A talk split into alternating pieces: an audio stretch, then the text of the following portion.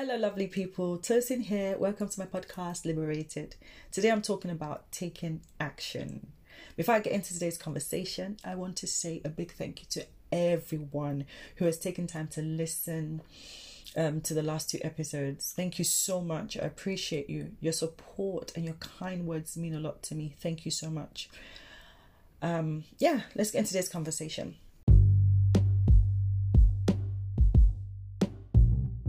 So towards the end of last year, right, I started to think about my life. I was like, I, I'm doing nothing. I'm not progressing. I haven't done anything great. I kept feeling like my life was a waste. I kept thinking about the opportunities I've missed, um, and I realized that there were opportunities that came to me, but I didn't recognize them, and so I missed them. I didn't do anything. Um, and it just got me thinking about life generally. And i was like well i was thinking to myself that you know praying for long life is great but only god knows how long we have left you know. For some people um it could be that you have a year left you have five years left ten years left. We, we don't we don't know you know. Maybe i'm exaggerating a bit but my point is we don't know. Only god knows. And in that moment i realized that having an impact for life is more important than the length you know? So for me i want my life to be meaningful. I want to know that I, I i lived a life the life that god wanted me to live. I know that i lived it well. That's more meaningful to me than live it, than living a long life that is empty um, a long life that is um, unfruitful and long life can be anything, you know. I mean, 50 years is long, 60 years is long. But what have you done with those years? You know, that's what's important. Anyway, I started praying and I told God that whatever time I have left, I want to use it well. Don't want to waste time anymore. You know, I don't. I had mentioned in one of my um, in the pre- one of the episodes that um, I previously recorded that I felt stuck and stagnant for a very long time. I had moments when I was totally blank.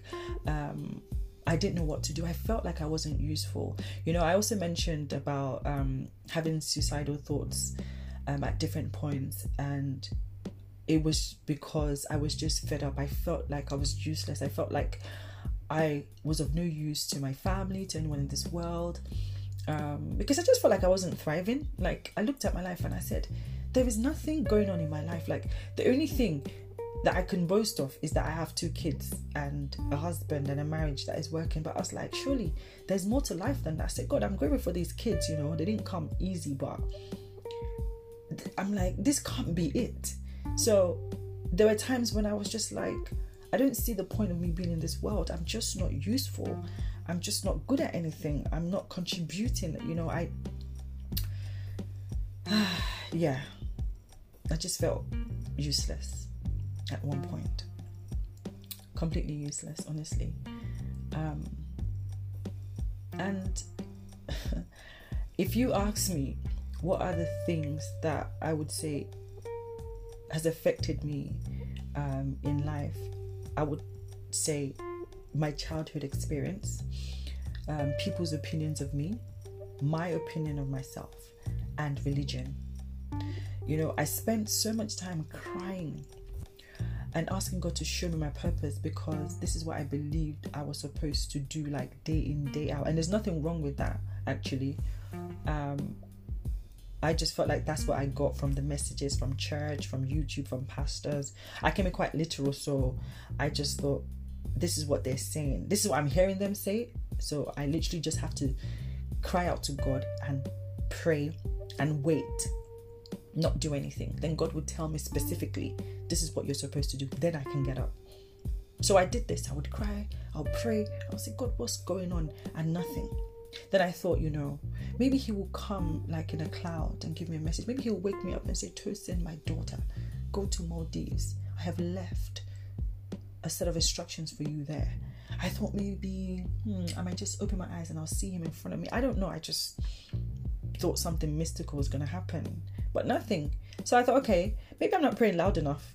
you know i'm not it's not intense you know sometimes they say you, you heaven heaven what's that thing heaven attends to the highest bidder so i thought now nah, i need to intensify these prayers because boy i need to know why i'm here and i would pray louder and nothing nothing. Then i thought okay i'm african so definitely my destiny is under attack.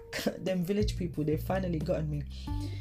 Um because why is nothing working? So it has to be that one of those people are sitting on the destiny. To cut the long story short, I came to realize that my destiny was not under attack. The problem was me. You see, I didn't believe in myself, and I was so convinced that I was useless and that nothing good um, could come out of me. I really did believe that. You know, there was a time um, I, I, I was pregnant, and when I found out, I was so happy, I was so excited. And I was excited because I felt like finally something good is coming out of me. Like God is bringing something good out of me. This is this is how I saw it. And then at 16 weeks, I lost that pregnancy and it broke me, you know, because um, I was holding on to it. I was really happy. Uh, and I thought, wow, you know, I must have done something wrong um, yeah, but thank God, you know, I went on to have um, these two wonderful boys that I've got now. But I, I shared that to, to, to, to, to let you know how I, I how low I thought of myself. Like I just really thought, nah, this girl, nothing, nothing can come from her. Sometimes I would dare to dream. I would have ideas and I would just cut it short because I didn't see my I didn't see myself achieving them. I kept seeing problems. I kept focusing on me being stagnant. I wanted approval. I wanted people to acknowledge me. I wanted people to see me. I, I, was too afraid to make a move. I was obsessed with what people thought about me. If they said, I don't think you can do it, and I was around people like that, I would not do it. I believed them. I was scared of failure. I wouldn't put anything out because I didn't want you to critique that. I didn't want anyone to critique it. You know, I felt like, come on, I've had that you know, growing up. I don't want any more of that. So I would want everything to be perfect, but then I would end up doing nothing. I kept holding on to my past, saying, if my mom did better, if my dad did better, then my life would be better. The excuses were many. But you know, I realized God wasn't ignoring me. I needed to take actions. I had prayed, but I needed to take a step. That was what was missing. That was what was missing. You know, it was as if I, I was living my life as one that was so sure there would be another opportunity to come back in another life and then make better decisions. So, as I started to think about it, I knew that I had to take action. And I remember one day just sitting down and in my heart, I heard those words get up and walk. And I knew that I needed to take action. I knew. And so, you know, today I'm asking you to get up and walk. If you relate to my story, if you're feeling stuck, if you're feeling like there's more to life, if you're feeling like I'm not capable, if you feel like I've been battered, if you feel like you know you've been through so much and you just can't can't find that strength to move from your comfort zone today i want to ask you to get up and walk and it's just taking a step really just taking a step. We have to. We don't have all the time in this world. I, I think that's something that we actually really, really need to remind ourselves that we don't actually have all the time in this world. We're not guaranteed that that thing you want to do, you're going to be able to do it next year. So today, let's use that time well. Let's be intentional about that time. So for me, starting therapy and coaching, that was me getting up that was me realizing that I needed help, I needed support. I need support. And therapy and coaching for me has been amazing. Therapy is helping me deal with childhood trauma and my self-confidence issues and the experiences that has hindered me. And coaching is also helping me with self-confidence and it's showing me and working on my strengths. Honestly, it's it's been amazing. And I can see the difference, the results.